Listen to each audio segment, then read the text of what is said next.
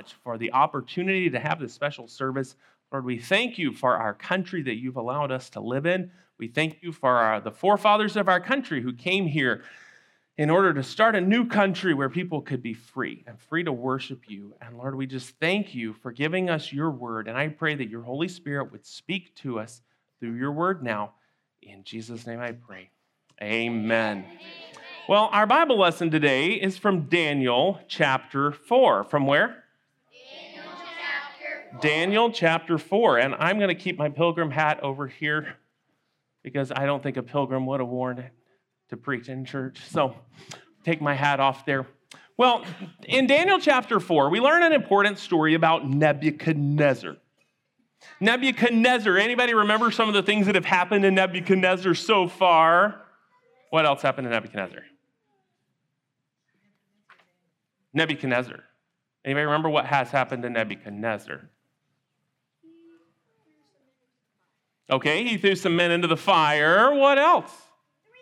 Three men. Three men. And how many men ended up in the fire? Four. Four. There were four. And who was that fourth? That's right, it was Jesus. Let's see. Has Nebuchadnezzar had any dreams before? Yes. Yeah, Nebuchadnezzar had a whole bunch of dreams. Anybody remember one of his crazy dreams? Like that. And, uh, uh, statue and its head was gold and uh, Okay, very good. And who was the head of gold? The feet were um, iron and clay. Very good. Iron and clay. And then what came up off out of the mountain? Remember something rolled down off the mountain? A rock. A big rock. And who was the rock? God. It was Jesus. It was Jesus, and his kingdom will cover the whole earth one day. Well, in Daniel chapter 4, we have another story. But I got to back up before the story in Daniel chapter 4 actually happened. One day, there was a Babylonian soldier. He had a really, really big name. His name was Nabopolassar. Nabopolassar had a baby boy. Well, his wife had the baby boy, but he was the dad. And Nabopolassar, he was a great warrior. And one day, he was working for the Assyrian Empire, and he decided he wanted the kingdom of Babylon back because this other kingdom had been ruling it. So, guess what Nabopolassar did? He went up and he beat the guys up that had taken over their kingdom, and he took the city of Babylon back, and he became the ruler. Well, his little boy that was born when he was a general, his little boy, he had him trained in math and science and all the good subjects you learn in school. But he wanted his boy to do something really special. So he had his little boy trained to be a soldier. So as a little kid, he's learning military strategy and how to fight enemies and how to organize his soldiers. And he's also learning government. He's learning how to run a country as a kid. Well, he grows up, and as he gets older, this little boy grows into a soldier. Well, one day he was out leading the armies of Babylon, and one of his armies went out and they went to the city of Nineveh. Any of you remember the city of Nineveh? Who in the Bible was sent to Nineveh to preach to them? No. Jonah. Yeah, we get their names confused sometimes. He was sent all the way over here to Nineveh. Well, Nineveh repented, right? And God spared them. But years later, they went back into being a wicked, wicked kingdom. And this soldier from Babylon went, and his armies fought them, and he won. And he took over the city of Nineveh, and it became part of the Babylonian Empire. Well, then he went over here to a place at the top of the Euphrates River called Carchemish. And at Carchemish, he was going to fight. But the Egyptians heard that Nebuchadnezzar, the big general, was going to be fighting the Assyrians. So the Egyptian king, the Pharaoh Necho, he decided he's going to go up there and he's going to whoop those Babylonians. So he makes the trip from Egypt. Well, on his way up, he stops in Jerusalem.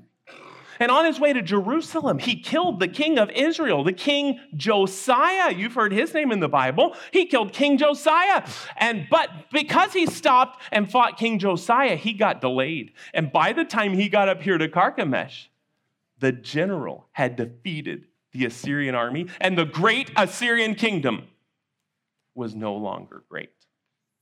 Well, Pharaoh Necho got there and he started fighting the Babylonian general. And the Babylonian general won the Battle of Carchemish. So Pharaoh Necho went home a loser.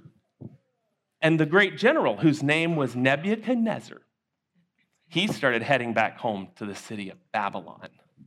Well, now he's a great man. I mean, his army defeated Nineveh, and now it's part of their empire. His army defeated the king of Egypt up at Carchemish. I mean, he's a hero. He got home, and his daddy had died, who was the king. But when he walked into the city of Babylon, they started cheering. They had a big celebration. He was an important warrior, and they wanted him to be their king. So Nebuchadnezzar was made the king of Babylon. Well, you know the story. We've talked about it already. He went to Israel, right? And he ended up going to Israel and he went to Jerusalem and he destroyed the city. But in Jerusalem, he met, he heard the name of a new God that he didn't know. This God's name was Jehovah. He didn't know about Jehovah. He worshiped a God, a God by the name of Marduk. In the Bible, he's called Baal. And that was his favorite God. In fact, they have his speech that he gave when he was inaugurated the king of Babylon. And in it, he gave praise to his king, I mean, to his God Marduk. But when he got to Jerusalem, he heard about this King Jehovah. Well, he went into Jehovah's temple and he destroyed it and he stole all the furniture inside God's temple in Jerusalem and he brought it back to Babylon and he was going to use it for himself. So he put it in his storehouses.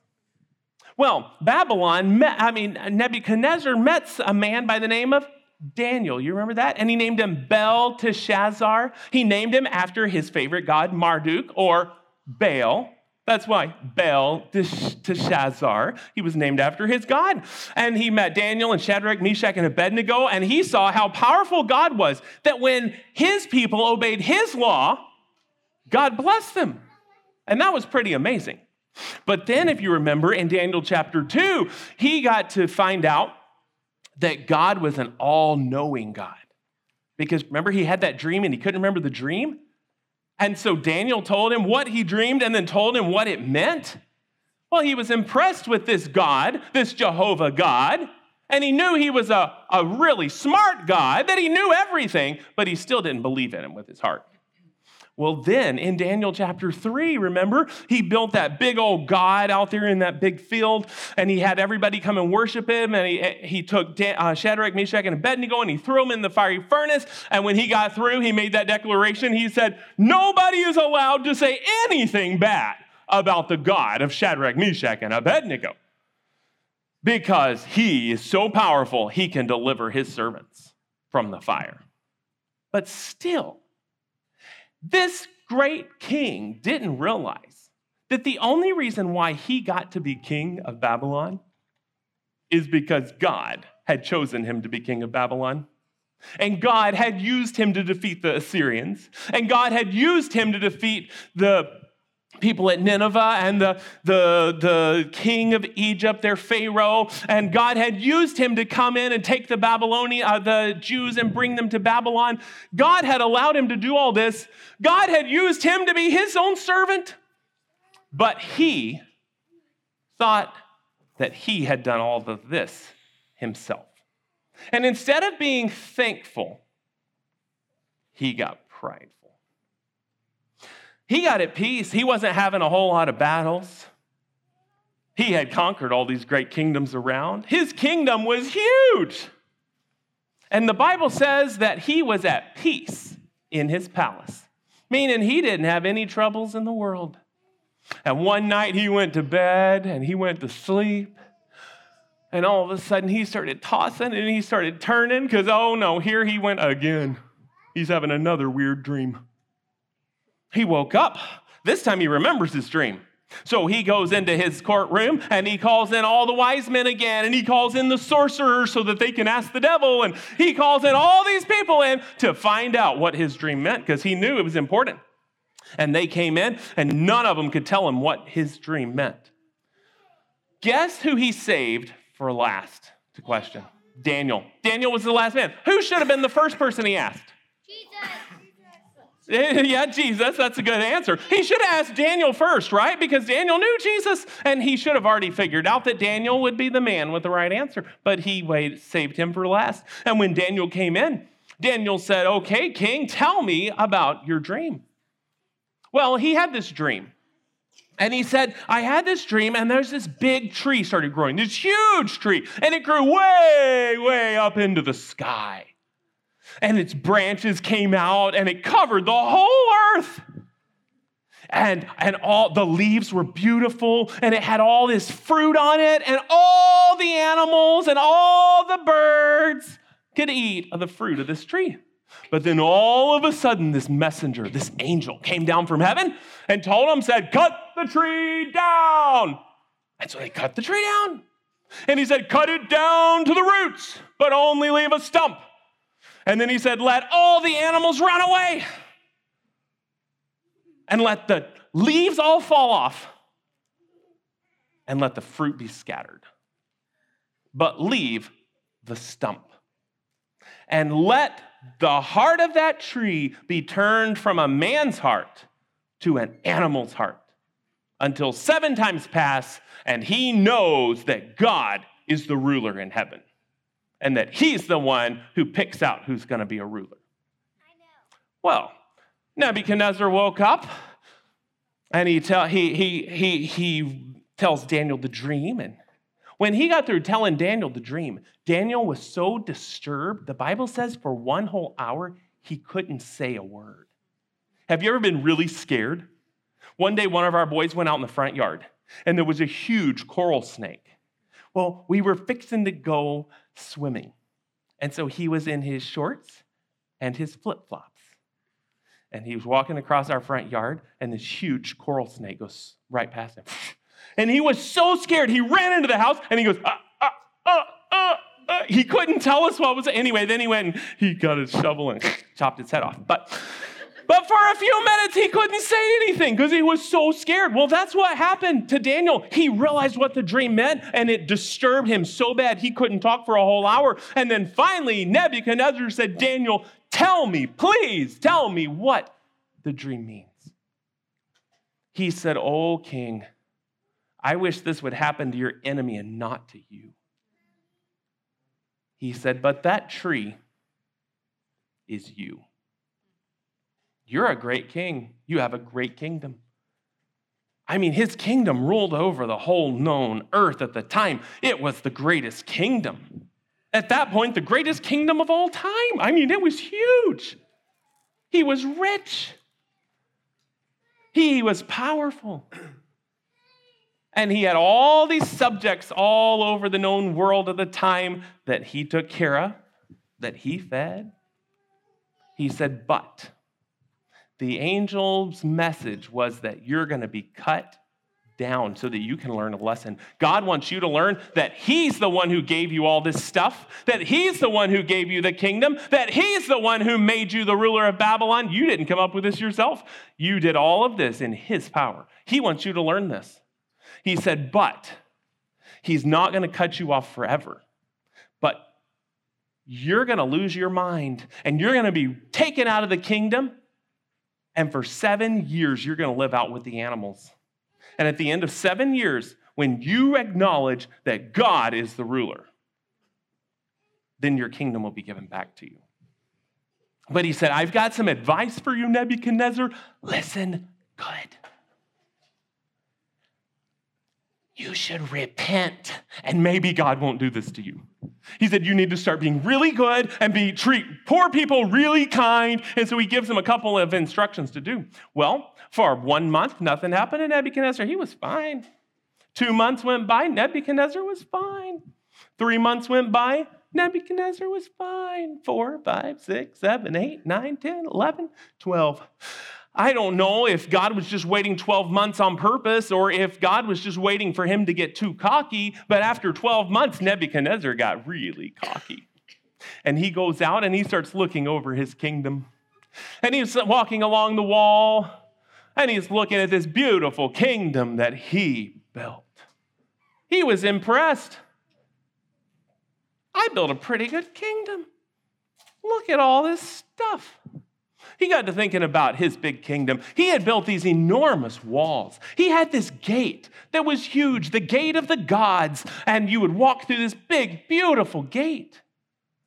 The bricks, they say, I was listening to an archaeologist this week that he made special bricks. He didn't like the clay bricks that they made back then because they would, uh, they would rot too fast. So he started making fire bricks. They would put them in and they would heat them in a, ferny, a fiery furnace and they would bake these bricks. They made the bricks so good that a couple thousand years after Babylon, um, Nebuchadnezzar was the ruler, the, the Muslims came in and tore down the walls of the city. And they took those walls and they, I mean, they took all those bricks and they took them from Babylon here and they took them all the way over to Baghdad and they started building the city of Baghdad. Today, buildings in Baghdad are made out of the bricks that Nebuchadnezzar made for his city. He, was, he wanted his city to be built good. It was going to be built strong. It was going to be huge. His whole kingdom was huge. But this city, they tell us that he had these beautiful gardens, these beautiful hanging gardens. His wife was from Persia, and she missed all the plants and the pretty trees that there were in Persia. And so he had all these trees and stuff brought there, and he built up this huge garden with all these layers, and he planted all these trees, and he made this as a present for his wife so she wouldn't get homesick for Persia so much. He made this big, this beautiful, this strong, this powerful city. And he thought he had done a pretty good job. But the Bible says that in the very hour that he said, Oh, look at this kingdom that I, Nebuchadnezzar, have made. That who made? Nebuchadnezzar said that he made it, that at that very hour he heard a voice from heaven that told him that he was about to be driven from men, and all of a sudden his head started feeling funny. Uh, uh.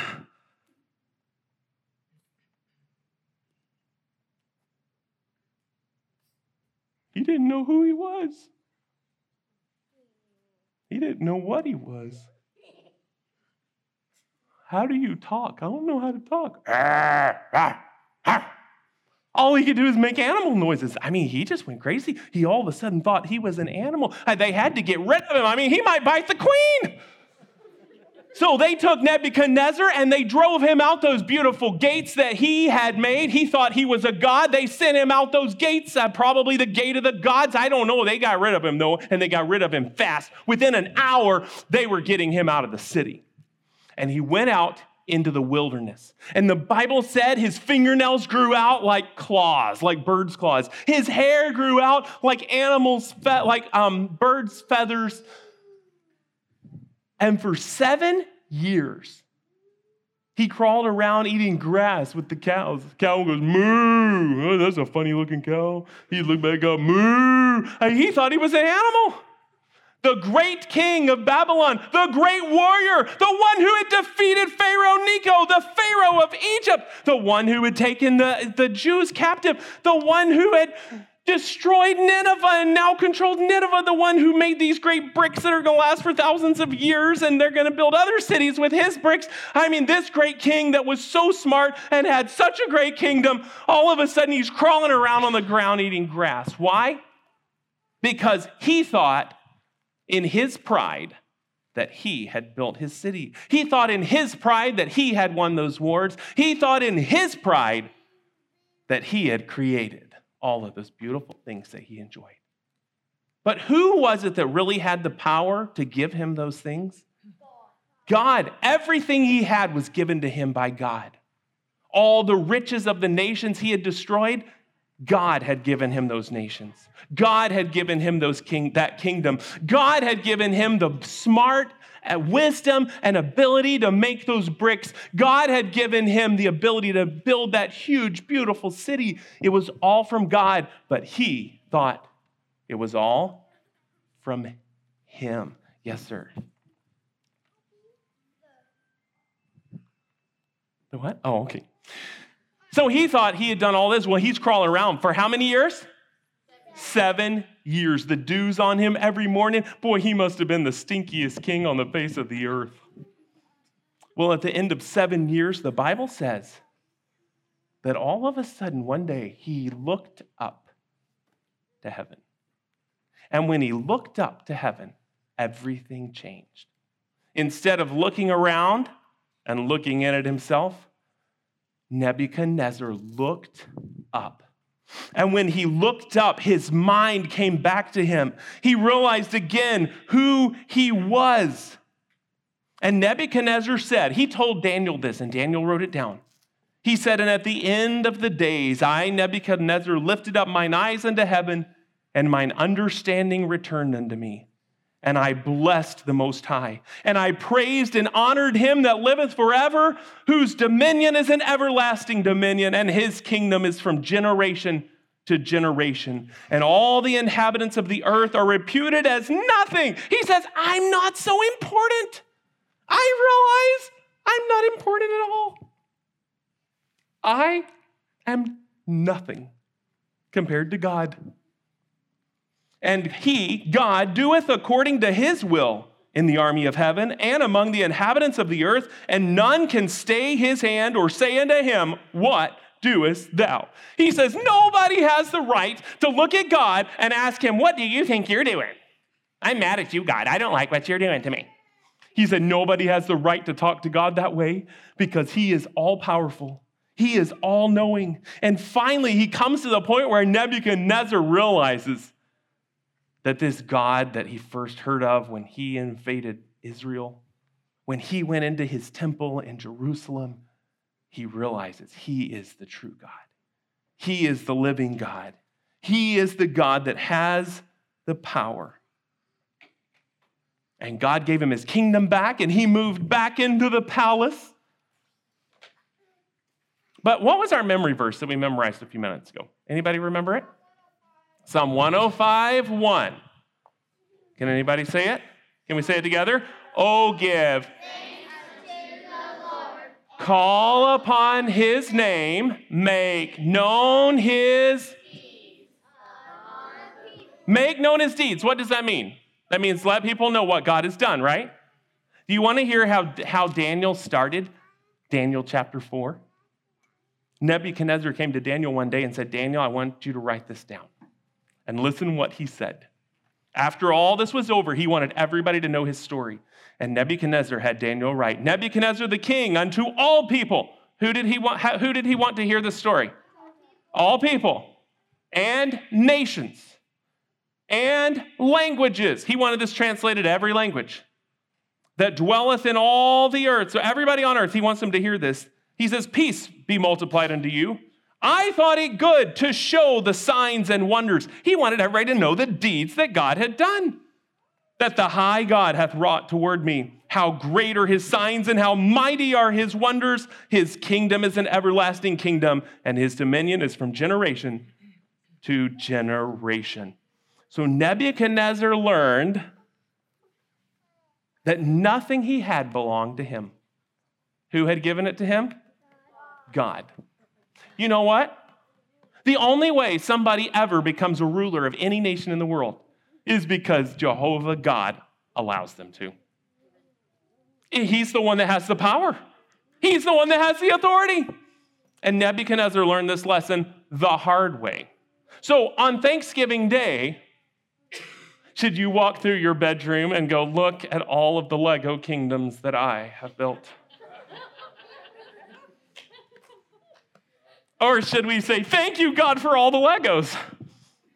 You see the difference in attitude? That was pretty funny, right? I mean, to think about walking through your room and bragging about your Lego kingdom. But sometimes we get prideful, don't we?